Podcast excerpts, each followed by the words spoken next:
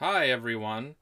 Today is our special compilation episode, a recap, if you will, of all the movies we've seen in 2021 that we have not yet reviewed on Filmscape.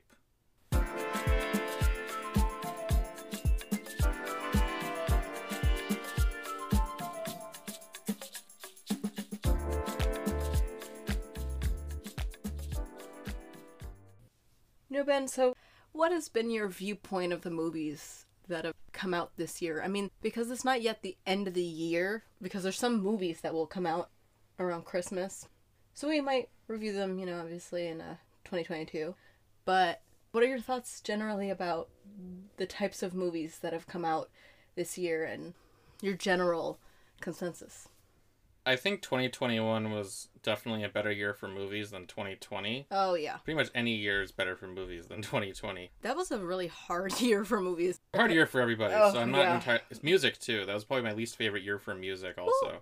But this year's been much better, so that's good. We also have to consider in 2020 there were so many movies that were supposed to come out in 2020. Right. A bunch came- of these were supposed to come out last year. Yeah, I mean there were a lot of movies that really had the potential to be great for 2020 and to make 2020 a lot better, but because of course capitalism, they were so focused on money that they did not release them.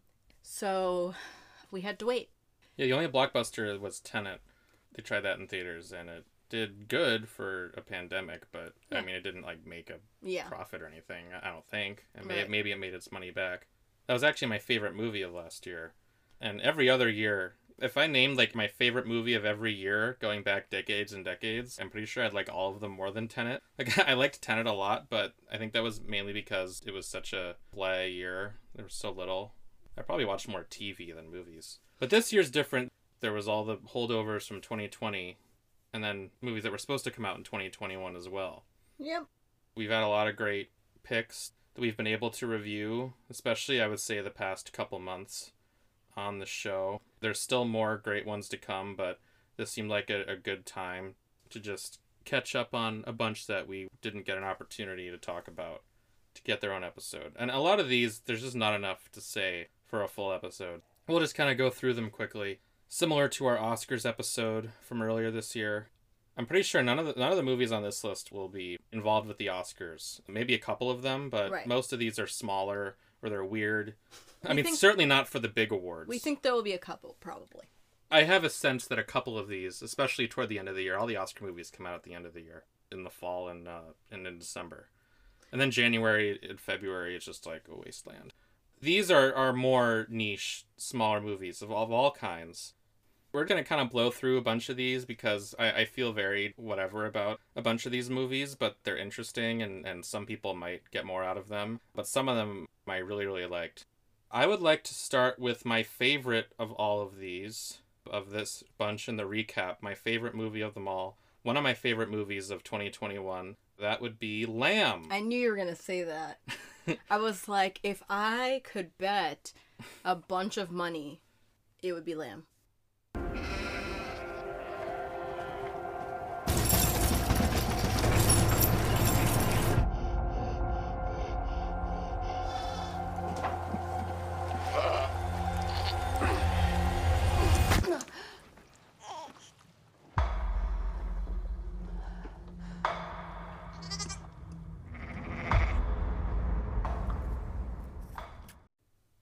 So, another creepy A24 movie. So we love creepy things. We love creepy A24 movies, and this is the one for 2020. Well, actually, The Green Knight was the one for 2021, and that is my favorite movie of the year. But Love that movie. this is an even more low key, subtle, small scale, creepy A24 movie of the year. If you like Hereditary, if you like The Witch, I got a lot of The Witch vibes, Yeah. and um, just things like that right up there with that. It was described as a domestic family drama with a surreal element thrown in. And I would say it's probably like a little more mostly like a family drama, but there's definitely weird, surreal things going on. It's I wouldn't really call it a horror movie, but on the other hand, I don't really know what else to call it. Um, Yeah. it's different. The tone, at least, and the way it plays out, and what the supernatural element is. Right. It, it's like The Witch, where in broad strokes, it's it's basically like a family disintegrating in a way and falling apart in the middle of nowhere, while there's this vague force of evil that's preying on them. And throughout the movie, you slowly get clues and things develop in a weird, weird ways. What happens is it's about a farming couple. Noomi Rapace is the lead from the Swedish Girl with the Dragon Tattoo movies and Prometheus and a bunch of stuff. They have a bunch of sheep and goats and, and farm animals. One day, a lamb is giving birth. They're pulling out the lamb from the mother, and then you gradually find they don't show you. I like how, how much they don't show. You find out that it has the head of a lamb, but pretty much all the body of a human baby, except for a um one arm that's like a, a leg and a hoof. Yeah, exactly. Like there's a hoof that's an arm, and then like a human arm for the like other arm. Yeah, So, and then yeah. and then and then all the way down, it's a human. Yeah. So if you've seen, we're not spoiling anything that's not in the trailer. In the trailer, you see it as a, like a toddler, and it's in human clothes, but it's a lamb head. Yeah. And um, the trailer was super bizarre, and I was very intrigued. They were Yeah. playing a Beach Boys song over it. So Yeah. um, it's it's not comedic. The movie's not comedic though. It's Yeah, very it's- dour. Yeah. I mean, it's slow. It's a slow burn. yeah. I mean, it's weird because the trailer gave me so much anxiety Yeah. and it kept making me just feel so nervous to watch the movie. It is a beautifully shot movie. The vistas of Iceland, it really makes you feel like you could be there. It just seems so crisp and And apparently Noomi Rapace is from Iceland, and I think she left and went to. I know that she grew up in Iceland for a, for Yes. a long period of time, and she knows the language because she talked about it. she yeah, I- she I- I don't know a that- chunk of time. I don't know the timeline of her life, but Right. that's the point: is that she grew up Which in is really Iceland cool. for a lar- large amount of time. So it's cool that she's there, and I think all the other actors are Icelandic. It's not an English language movie; No. it's in Icelandic. It does proceed like a domestic drama. That's kind of what's going on because I think the the husband's brother comes. I don't remember these people's names, but um, he comes. It's not really that important. And, and there's this like love triangle thing going on. He kind of lusts after Noomi Rapace, and she keeps telling him to get out of here. He's kind of a scoundrel. He's a screw up, but Yeah, he uh, really is though. but there is this kind of looming you know it, it's unnerving is the word for this movie and what happens at the end is is definitely is, is pretty crazy so um i this is a movie that just read as little about it as possible and just go in go in fresh like That we is a- did That's a great recommendation, honestly, because even the it- trailer i thought showed too much as many trailers do now yeah, but it, it was fine it was but it I think okay. it. But I also think that it didn't. But it, it was good in a way where it didn't reveal. There's still enough that you don't know, of course. Where then when things unfold, you're still so shocked and so you're still left speechless in kind of what's lying wait in the end. yeah But we both loved this movie. I would absolutely recommend it. It's not really a horror movie, so don't expect, you know, people getting hacked apart every five minutes and blood splattering the screen and chainsaws and, you know, all that crap. It's a creepy, supernatural drama, you know. It's not as crazy as Hereditary or something. It's a very interesting movie. So Yeah. that's Lamb. What were your thoughts about Werewolves Within? I barely remember it. I watched it a while ago. It's this goofy murder mystery comedy in the vein of like an Agatha Christie story. The stars are the really lovable nice guy from Veep and the AT&T commercial girl. Those are the two leads and so they're all spunky and um it's very like quirky and, and it was it wasn't really my kind of humor. You might like it. I don't know. I wasn't crazy about it. It was it was okay. I think it's more for like 13 year olds because it's, it's very like high energy and kind of annoying. So it wasn't really exactly my kind of humor, but it wasn't a bad movie. It wasn't stupid or um, useless or anything. There are these murders happening in this um, small like hotel in wintry up in north somewhere, and these people are all gathered and they're all have different personalities. And there's these murders that happen, and it looks like they're being people are being eaten by werewolves, and it's like one at a time people are getting picked off. The people there don't know what's going on. They're all kind of freaking out. And so there are these people, they're all trapped and freaking out about if there's a werewolf on the loose. So the whole movie, you don't know if there's really a werewolf or if it's like a psycho or you know, just some kind of animal doing that or what. It's entertaining enough. Barb and Star go to Vista Del Mar. Oh yeah, That movie was very quirky. you think? Yeah. of course, you know, it's based off of an SNL skit, right? It seemed like the most SNL thing I've ever seen. So yeah, But it's, but it's just like a feature length film. I found it kind of funny and it was just one of those things that it wasn't like the best thing that I've seen, but, it, of course, but it was nice to watch it when, you know, just like out of my own boredom.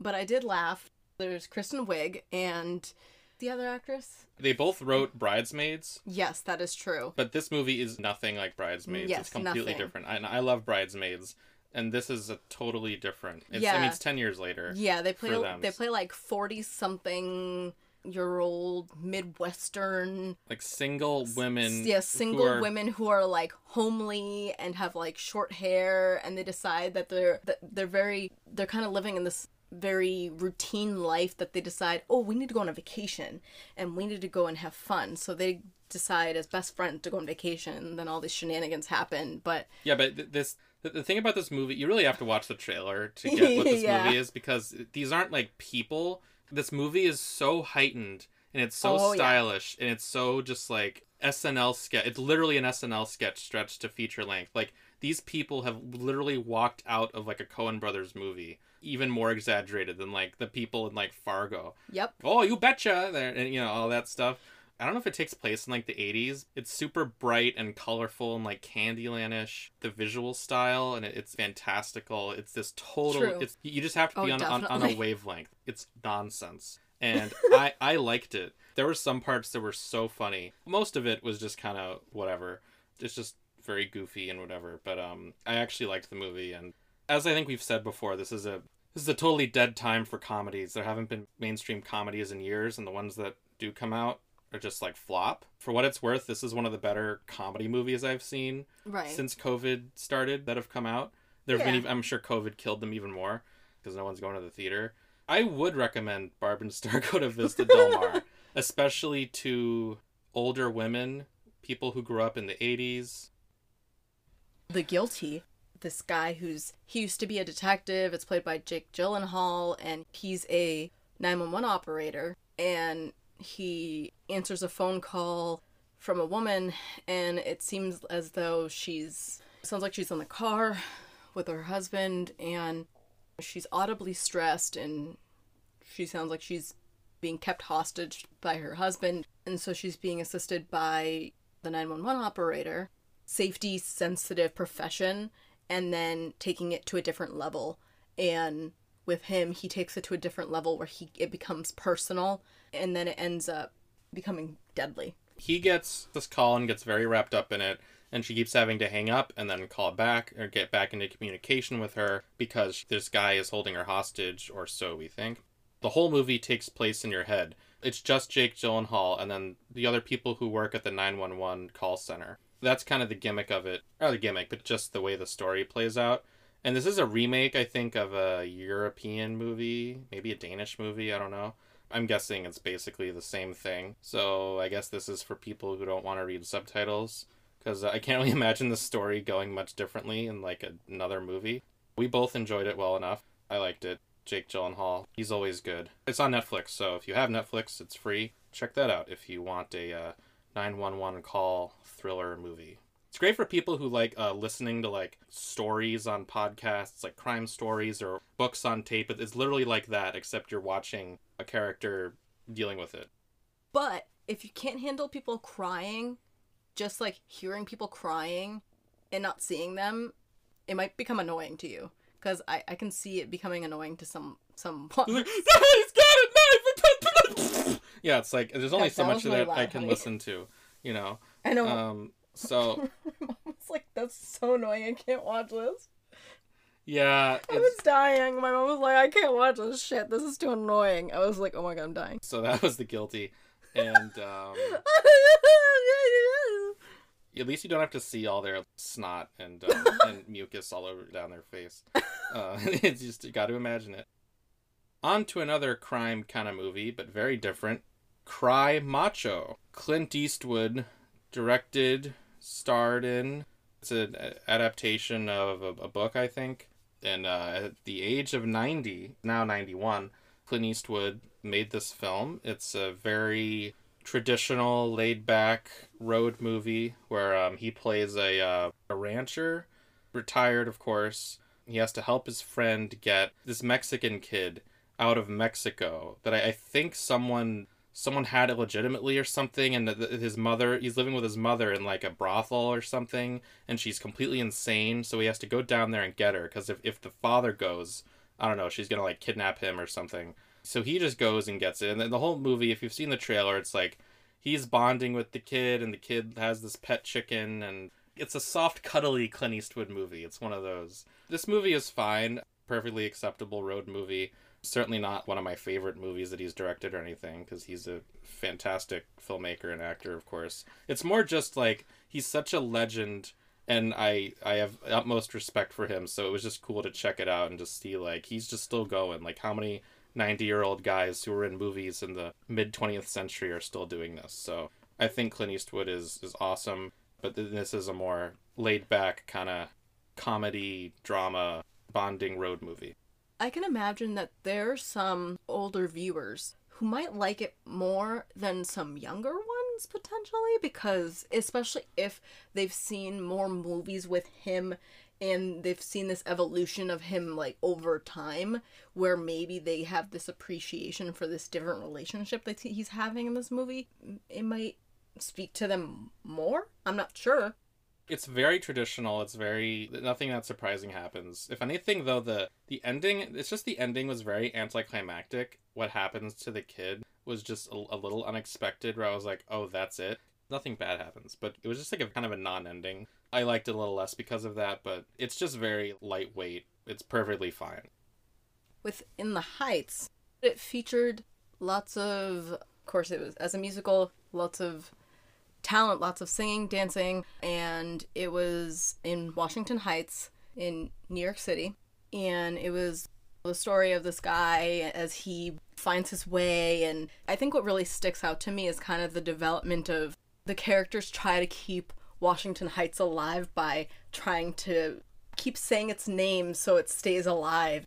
It has maybe one Afro Latina actress, but it was a very good musical film that explored, you know, romance and this development of a relationship.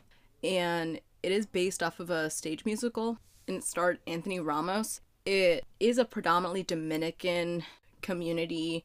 Basically, everyone is just, they're trying to pursue their dreams for a better life. But I really liked the exploration of those themes and people also trying to think of what would they do if they had more money or like you know things like that but i think that this is a great movie for people to watch to kind of have more perspectives of I guess the experience in Washington Heights for some people. I know that with Lin Manuel Miranda, one thing that they did say about it is that he would actively try to include more Afro Latinos within potentially maybe more productions because I think there was only one. And I know with Dominicans, there's a lot more Afro Latinos than what this production included. That was just something that I thought about. But it was great, and I, I do recommend this.